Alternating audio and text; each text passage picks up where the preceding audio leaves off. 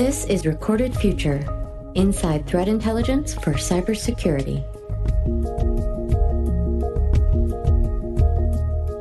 Hello, everyone. I'm Dave Bittner from the Cyberwire. Thanks for joining us for episode 17 of the Recorded Future podcast. The Black Hat 2017 conference just wrapped up in Las Vegas, followed immediately by the DEF CON Hacker Convention. Between the two shows, it's one of the largest annual gatherings of cybersecurity professionals and enthusiasts in the world. Recorded Future's Alex Walker was there, and on today's show, he shares his experience from Black Hat and DEF CON and how these sorts of gatherings are helping the cybersecurity and threat intelligence communities mature and focus on emerging challenges. Stay with us.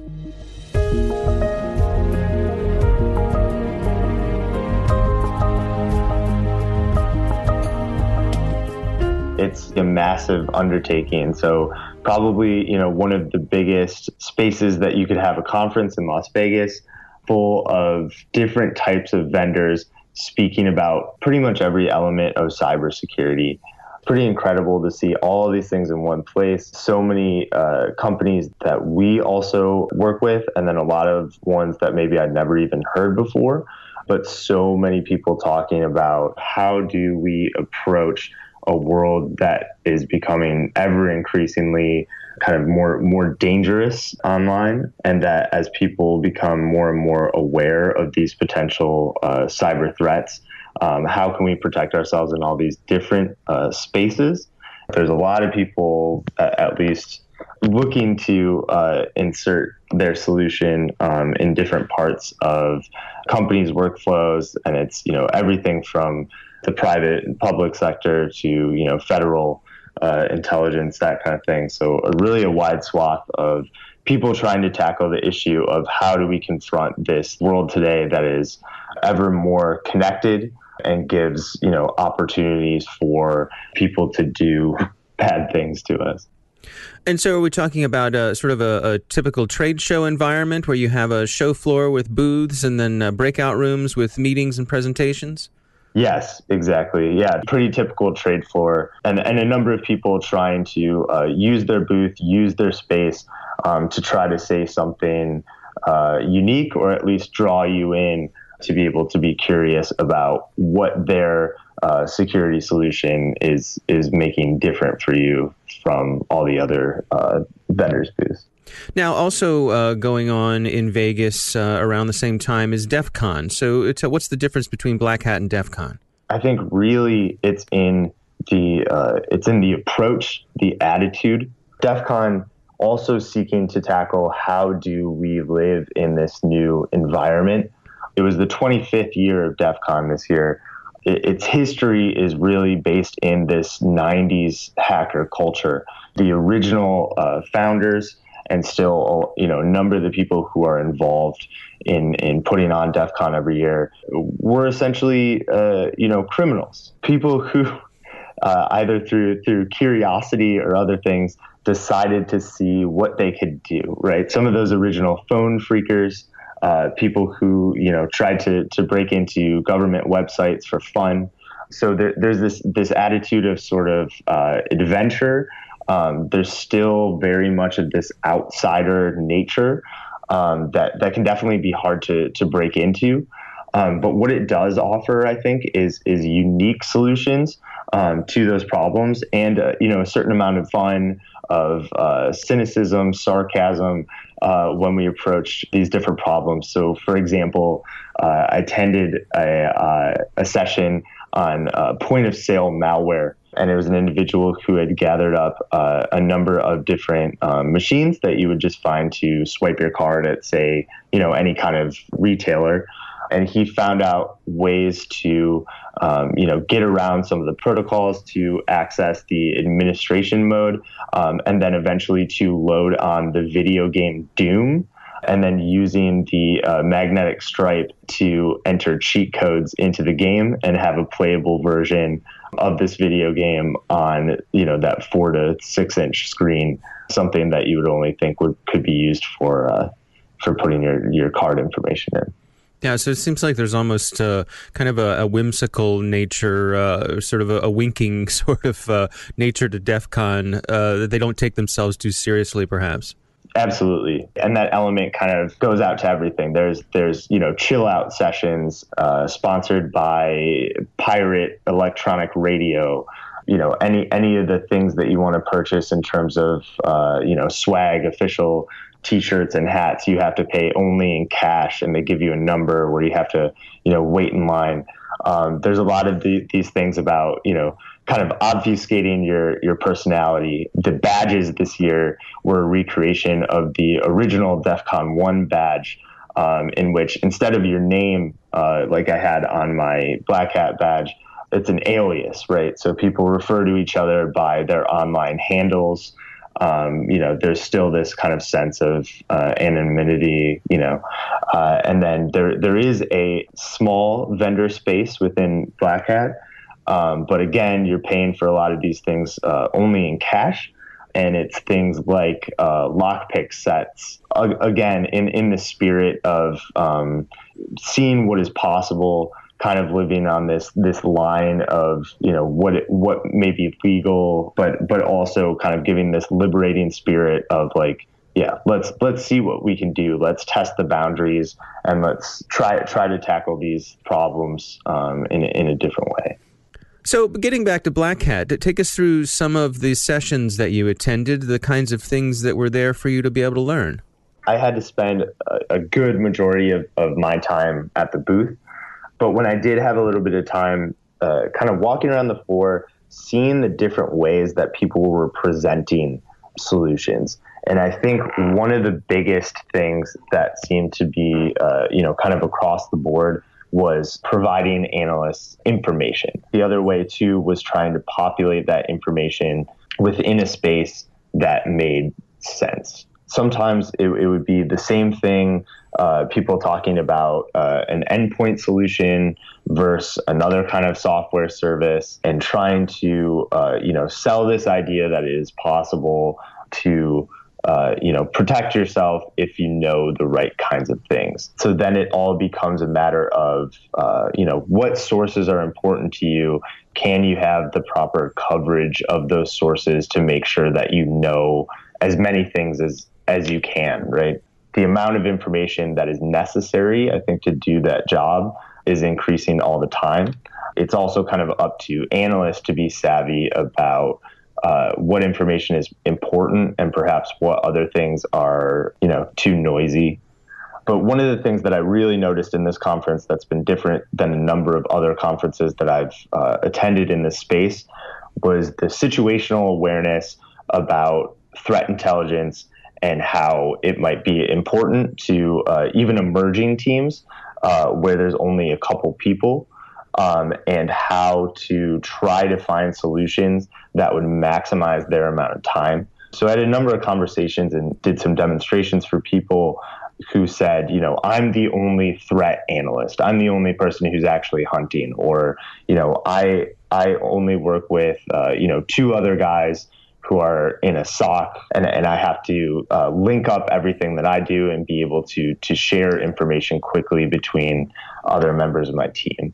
And so, you know, it's been interesting even within, you know, the last six or eight months or so uh, to see people kind of changing into the space, knowing perhaps what they want to get out of uh, threat intelligence and also understanding the potential importance of having, you know, more awareness about what types of threats could be affecting them and what possible ways they can mitigate those threats. So, when people were coming to your booths uh, at Recorded Future to ask about threat intelligence, what kinds of questions were they asking? You know, a lot of it revolved around uh, the types of data, right? The types of sources. People asking me about do you collect from certain kinds of blogs or, or forums? Um, how can I link all of this different different information uh, together. How can I place all this information about IPs and hash values and domains into a place where I'm already using it. So a lot of a lot of conversations about um, things like a SIEM integration. You know, how, how can you help me uh, do what I'm already doing? How can you pair with products that I already have to make it better? how can we maintain awareness about our entire environment? So, um, you know, I had a conversation with a couple, you know, educational institutions, universities uh, who have a pretty big public IP space. How can we make sure that you know none of our IPs are being used for bad things, uh, become part of a rat controller or something like that? Is there a sense of, of an overall sort of uh, maturation of of the field of, of the environment? Things are I don't want to say settling down, but that people are, are getting a sense for where they need to focus their energies. Yeah, I, I, I definitely see some of that happening. I think there's still a number of people who, uh, you know, they see some of the need based on these big things like, you know, WannaCry, Petya, NotPetya, the, this kind of huge wave of tools that I think a lot of people, a lot of analysts didn't quite understand, you know, how they're being paired, where are these attacks coming from, you know, how, how can we uh, protect ourselves in the future? But I think the more and more, uh, you know, things are being published about these types of attacks, things with ransomware, uh, you know, increases in the amount of Apple iOS uh, malware that you know no one can just afford to sit uh, on their laurels anymore, and and so the I think that that need or that urgency to be uh, more proactive and more aware was definitely there. Um, and you know, overall, I think that's a good thing, even if you know it's it's companies, teams, analysts that haven't quite gotten to that exact space. The idea or mindset that uh, threat intelligence is essential to everyday duties, um, I think is is going to go a long way to getting us collectively in the space that we need to be to try to mitigate some of these these future disasters. So beyond the show floor itself, when you're uh, considering, you know, the social side of things, the opportunities to be able to gather with other people in the industry, to socialize, to trade stories, uh, what are the opportunities for those sorts of things at this show? Sure. You know, one of the greatest things about something like Black Hat is just how many people are in one one place at one time. Being able to, you know, have a number of different meetings uh, with people in, in somewhat of a more casual uh, environment to be able to talk about different ways that you're uh, applying perhaps you know threat intelligence uh, different ways that, that companies view the security world. And and getting getting a, a, time to to socialize about things i think you know when, when you can kind of hang out and and talk about some of these issues you know perhaps there's a higher level of uh, of honesty, of of being candid, um, and and also I think you know you need a certain amount of that. Uh, going back to, to what we've been talking about with with DEF CON, I think you need some of that that humor, um, some of that kind of different angle, that kind of alternative uh, approaches um, to solving some of these issues. So you're fresh back from the show. As you're looking back on the time that you spent out there in Vegas, what are the take homes for you? What What are some of the lessons that you learned? I had gone to another session at DEF CON, which I think you know uh, was trying to kind of think of, of how how it was somewhat of a, of a larger lesson about you know the the kind of the place we find ourselves in encountering these new threats, right? So it, it, was all about drones, the threat that could be perceived from the, basically smaller drones, these uh, mini quadcopters, um, and then all the different companies that are in the space to kind of counter or you know approach this issue. So first, they gave a demonstration of how this drone could just fly by your window uh, while you were taking a coffee break uh, use your wireless uh, USB mouse to you know access your computer files, and they put up uh, you know a screen that said you you're now in the danger drone.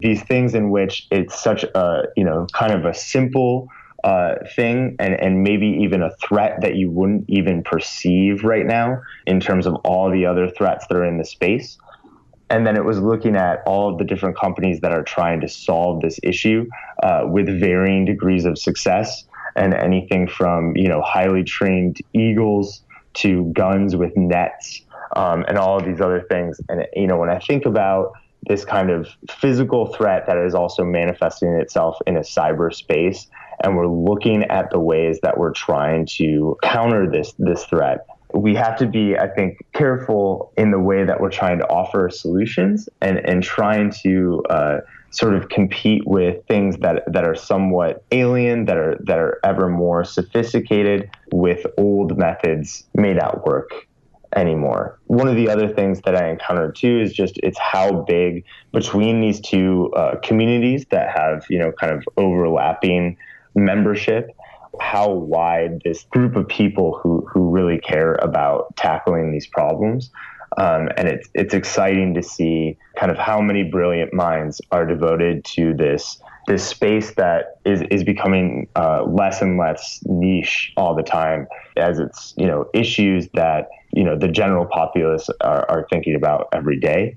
Looking forward to this future in which kind of every single person in their in their own lives because they use so much uh, technology is potentially at risk and so how to best educate everyone to be able to to meet those challenges in the future.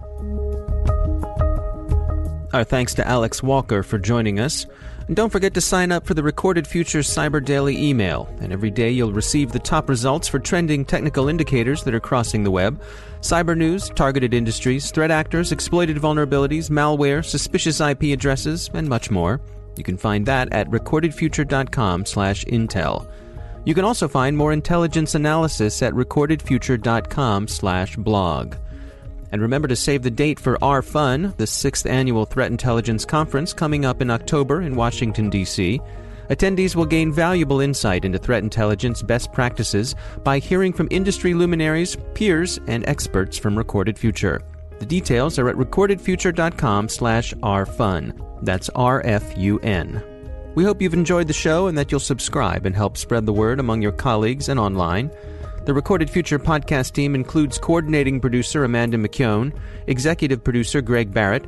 The show is produced by Pratt Street Media with editor John Petrik, executive producer Peter Kilpe, and I'm Dave Bittner. Thanks for listening.